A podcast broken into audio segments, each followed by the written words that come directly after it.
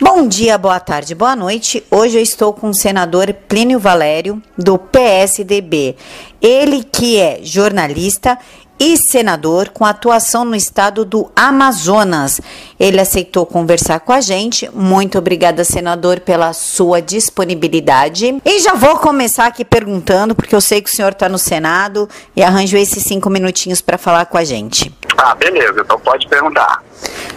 Senador, uma questão que está deixando o povo brasileiro muito angustiado. A reforma da Previdência. Vocês pretendem realmente aprovar essa reforma da Previdência ou vai enxugar mais ainda? Ah, ah, fica difícil enxugar né, no segundo turno, porque o problema foi que a Câmara Federal deixou o Senado em xeque, né? É, nos mandaram para cá demorado e se a gente mexesse, ou seja, se a gente incluísse alguma coisa, é, voltaria a tramitar na Câmara Federal. Quer dizer que levaria mais anos aí. Aí nós ficamos limitados a fazer é, emendas supressivas, só tirando alguma coisa do texto, mas sem poder acrescentar nada. Foram tiradas algumas coisas, mas ela continua com algumas distorções, né? E a votação do segundo turno não está certo ainda não, se a gente vai votar com essa celeridade que, que estão exigindo. A gente vai ter que dar mais uma parada para ver como é que faz, porque tem muita coisa ainda estuando. Mas a, a reforma pretende ser aprovada esse ano, ou não? Não tem sim, possibilidade? Sim, não, não aprova. Aprova esse ano sim. Eu só acho que não aprova, estão achando que ela é dia 22, agora de outubro, mas com certeza a gente aprova esse ano sim. É porque, uh, como eu te falo, a Câmara nos deixou em xeque, né? A gente ficou na obrigação de aprovar o que veio de lá uma vez que o regimento interno só permite emendas supressivas. Mas este ano, sim. Ela sai daqui do Senado este ano, sim. Não sei se até o final do mês, mas com certeza ela sai este ano daqui. E, senador, sobre o pacote anticrime do Sérgio Moro, o que está acontecendo com o pacote? Ah, pois é, ah, o problema todo desse governo demorou a entender, e eu falava isso desde o começo, né? Que o, que o Bolsonaro precisava entender que o Congresso não é quartel, onde o general dá uma ordem e todo mundo cumpre. E o Moro precisava entender que isso aqui não é uma vara criminal, onde o juiz dá uma sentença e, o, e cumpre-se. Isso aqui é a casa do diálogo, aqui é a casa da conversa, negociação no bom sentido. É, negociação, pensei coisas no bom sentido. Então, é, nós, particularmente, eu concordo com basicamente tudo. A gente tem votado com o Moro aqui, né? Mas o político quer fazer suas colocações, porque o político ele é vulnerável a lobby, né? Aí vem o Ministério Público, vem Procuradoria, aí vem advogado, vem OAB, vem, e a gente vai ouvindo, vai ouvindo, vai ouvindo e quer contribuir. É muito difícil você pegar uma coisa pronta, mastigada, e você não fazer nada. O senador e o deputado federal, a gente sempre acha que pode e deve contribuir. Mas é, o problema todo é esse, quando vem a Câmara manda, capa aquelas coisas principais, né?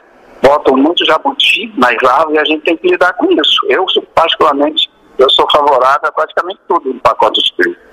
E senador, voltando um pouquinho para um evento que está acontecendo neste momento, que é o Sínodo da Amazônia, eu vi o que o senhor respondeu para o Ricardo Roveran já sobre essa questão, até peço desculpa para o senhor de estar perguntando de novo, mas como é que o senhor vê a questão do Sínodo? Ah, olha, eu, eu tenho acompanhado, eu vi o, a palavra do Papa, né, a fala dele, é, o, problema do sínodo é que, de longe, é, tentando acompanhar de perto com a leitura, eu vejo muito um lado só, um lado ambientalista. Aqueles bichos, aqueles que discordam do Papa, eles ficaram à margem, né? E não tem, não, não tem o contraponto. Então, ali eles estão tratando de uma coisa com a informação única, com aquela preocupação, agora que me preocupa mesmo, como católico, como católico, como senador, como cidadão, o que me preocupa é que eles estão colocando a questão ambiental na frente da, da, das outras questões. Nós sabemos que não é, não é isso. E nós que somos conhecedores da Amazônia, a gente sabe que não estão falando a verdade. Quando, quando falam em, em números é, exorbitantes, quando falam assim como se fosse uma catástrofe, há que ter preocupação. Eu acho que a igreja tem que ter essa preocupação ambiental, né? mas não colocar ela na frente da, da da, da, da, preocupação com as almas, com o espírito. Eu, eu, eu vejo com preocupação, mas também não acho que não é essas coisas todas que devem dar importância, não. É, respondendo, em síntese, eu, o sínodo só estou discordando porque eles estão levando só um lado da informação. Aquele lado orientalista. Senador, para não tomar muito tempo do senhor, para a gente finalizar, o, o senhor apoia o voto distrital? Como é que o senhor vê, com que olhar o senhor vê o voto distrital? Eu, eu, eu, apoio, há muito tempo já eu converso isso, particularmente a ideia é muito boa, e particularmente no que diz respeito a mim, político, para você ter uma ideia, eu sempre defendi o voto distrital porque eu, eu, eu concentro, dá só exemplo meu, né? não, não é porque eu seja, é, eu fui eleito em Manaus, né? fui eleito senador com a votação de Manaus.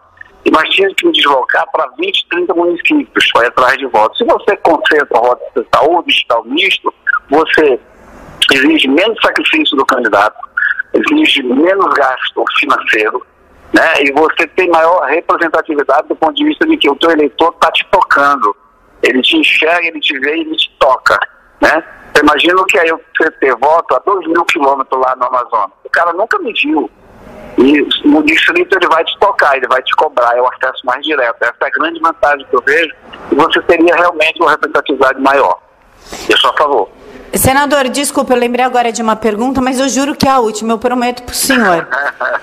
tá bom, a última, vai. Se por um acaso os movimentos de rua, os ativistas organizassem um pedido para desengavetar o pedido de impeachment do ministro Dias Toffoli, o senhor apoiaria? Não, eu estou apoiando direto, não precisa desgavetar. Eu sou um dos que, é um dos que assinaram o pedido de impeachment. Né? Eu assinei a Lava Toga três vezes, minha assinatura está lá. Eu apresentei uma PEC limitando o tempo de mandato do ministro Supremo, em oito anos essa PEC está correndo, e eu assinei o pedido de de, de, de impeachment do Gilmar e do Toffoli. Está lá minha assinatura. Se precisar assinar de novo, eu assino outra vez eu não preciso de pressão popular, não. Eu, é, eu, trago essa consciência. E quando tem a pressão, melhor ainda, porque a gente entende que está de acordo com a opinião pública. Melhor ainda, mas eu sou um dos que assinaram, continuo assinando. Ai, senador, eu adorei sua resposta. Muito obrigada.